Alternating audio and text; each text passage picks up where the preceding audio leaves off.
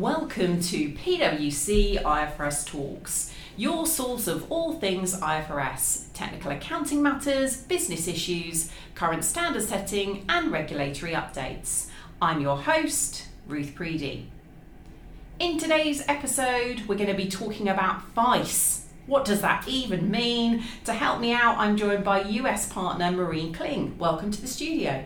Thank you, Ruth. Happy to be here. Perfect. So, could you just start off by what is FICE, as in just the anagram? Sure. So, what does FICE actually stand for? Well, it stands for Financial Instruments with Characteristics of Equity. That sounds fun and not that easy. No, it's, it's uh, it takes a while to get into it, but it's fun once you uh, you know the basics.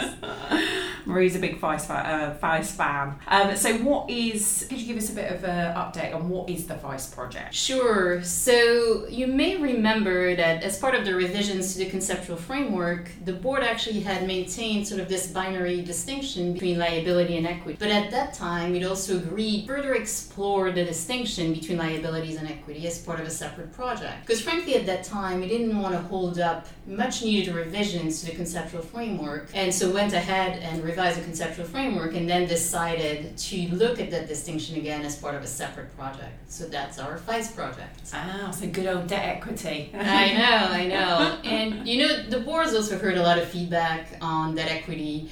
Um, so the feedback from users was that sometimes the distinction is not always clear Yeah. between liability and equity.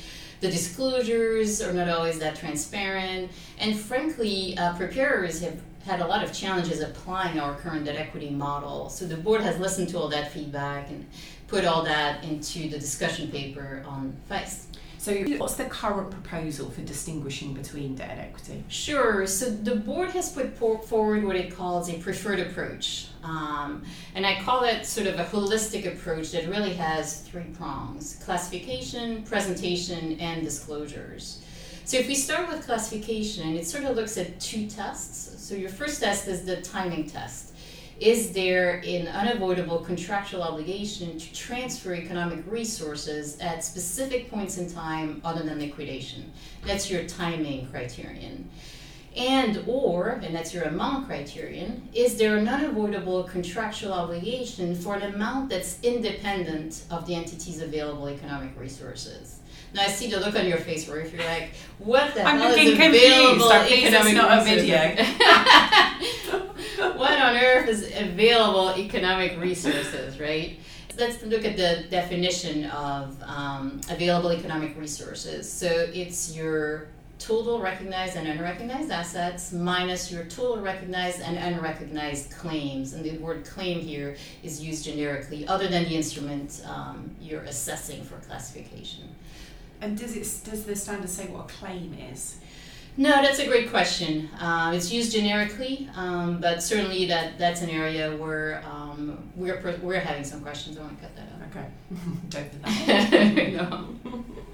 So the second prong is presentation, um, and that the board is looking at certain liabilities, and for some liabilities, is proposing that changes in those liabilities would actually go into other comprehensive income. And those liabilities would also be presented separately on the balance sheet. So that's a big change in terms Yeah. of presentation. And last but not least, our favorite disclosures. Um, so again, the board is looking at improving disclosures in that area, priority on liquidation, terms and conditions, or just potential dilution of ordinary shares. And will that be more disclosure requirements in IFRS seven, or we don't know yet? I suppose. Yeah, I don't think we know that. I Yeah. mean, the, the intent is to have more disclosures where, where they will be located uh, is remain to be seen. Okay, perfect. So we've got their current proposal around classification, around um, presentation and disclosure. There are three That's right. How does that differ from what we've currently got on IAS 32? Yeah, great question. So let's start with classification. Um, if you look at IAS 32 today, we also have a timing criterion. It's a trans. It, does the entity have an unavoidable contractual obligation to transfer cash or other financial assets? So that's pretty similar to the timing criterion in the discussion paper.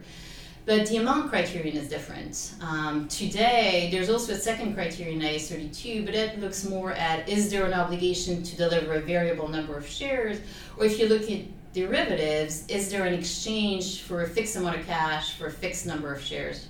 Um, so that's a little bit different from that new amount criterion where we're looking at is the amount independent of the entity's available economic resources. So, on that timing and amount, you mentioned there the two criteria. How will that actually work? Yeah, so let's uh, dive a little bit deeper into the two criteria. So, again, timing, I think you and I would agree, it's pretty straightforward, right? Is there an obligation um, to transfer economic resources, to pay cash at a specified time other than liquidation? I think the amount criterion is actually a little more challenging. So, the concept there is that the obligation, the amount, um, is independent of the entity's available economic resources. And so that's looking more at the amount of the obligation to determine whether or not the instrument should be classified as a liability. Okay.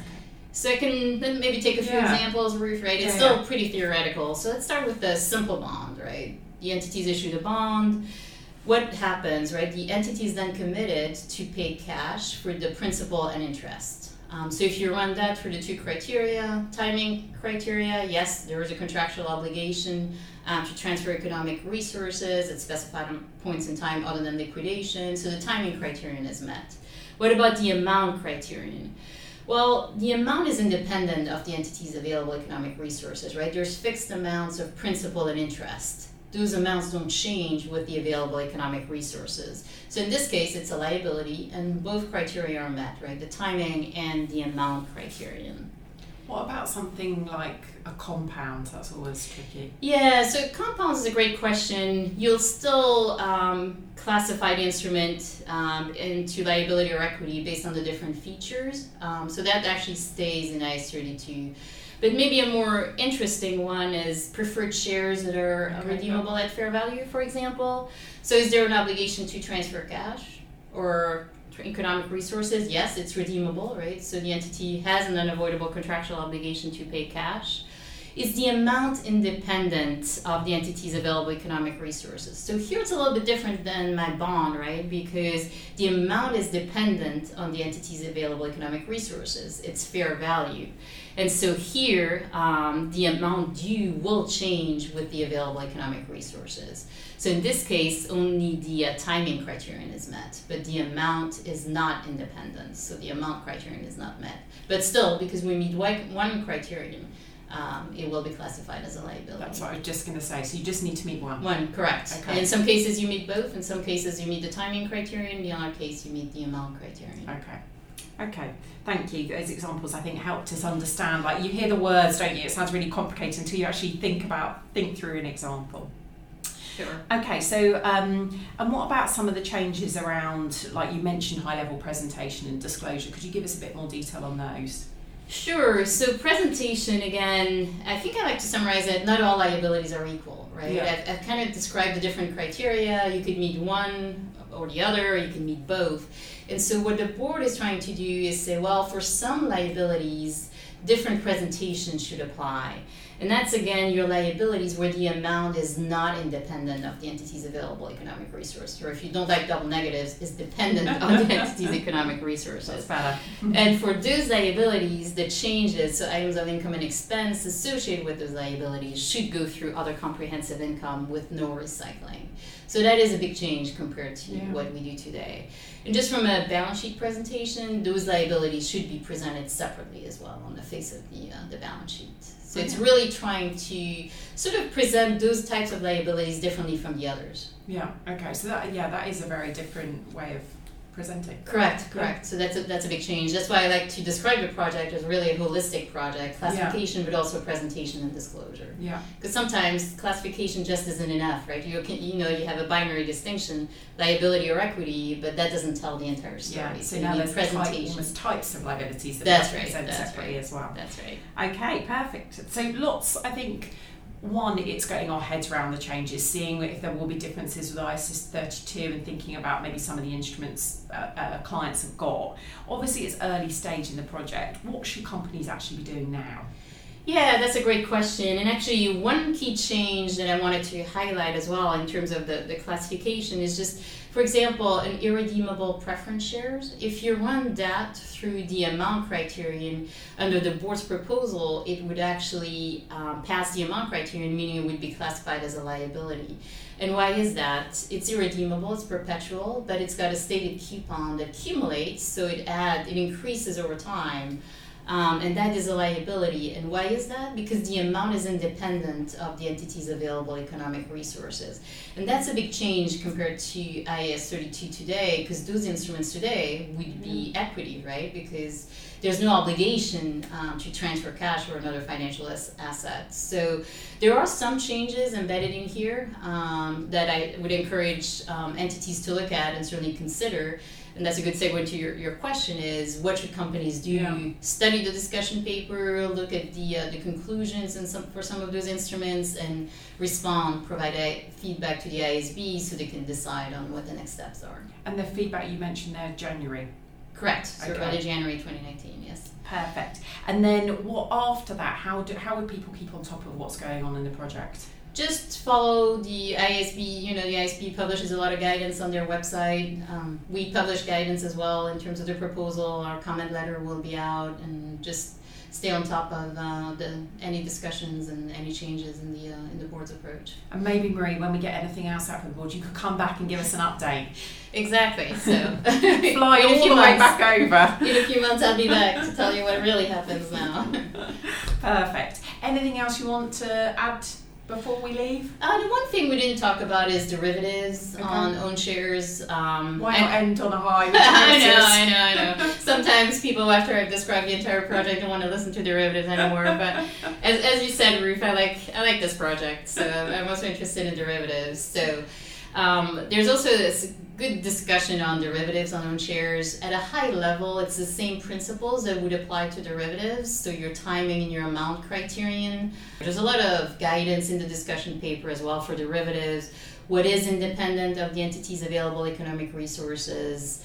And so there's a good good section that um, has some practical examples there as well. But So more guidance than what we've currently correct, got. yeah, Okay. yeah. So don't don't forget about the derivatives; they're addressed as well. I always forget about the derivatives like to keep it simple. Perfect. Well, thank you very much. That's really, really useful. And like Marie said, if you want to uh, follow the project, obviously it's on the IASB's website, but also we'll um, have regular updates on PwC um, on PwC Inform as well. So thank you for joining us, Marie. Thank you very much. It was a pleasure to be here, and uh, hopefully I'll be back with some uh, further updates. Yeah, exactly. More good news, All more exciting FICE project. Um, so thank you for listening. I've been your host, Ruth Preedy. The preceding programme was brought to you by PricewaterhouseCoopers LLP. This content is for general information purposes and is not a substitute for consultation with professional advisors.